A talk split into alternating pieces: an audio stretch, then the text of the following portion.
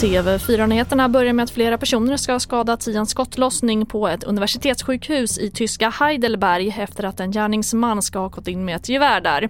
Vår reporter Jonas Kjellgren är på plats i Tyskland.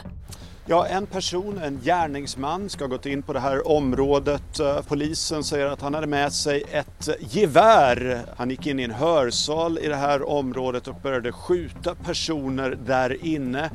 Flera är då skadade, oklart om de är svårt skadade. Och efter ett tag så ska han ha vänt det här vapnet mot sig själv och skjutit sig själv. Och mer om skjutningen i Tyskland kan du se på tv fyra punkt se.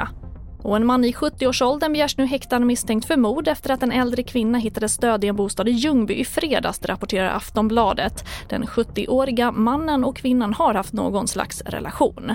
Och antalet skuldsatta svenskar är det lägsta på trettio år, men de samlade skulderna är större än någonsin tidigare.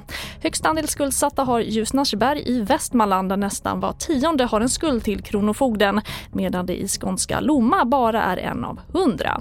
Fler nyheter det hittar du om du laddar ner vår app T V fyra-nyheterna. Jag heter Charlotte Hemgren.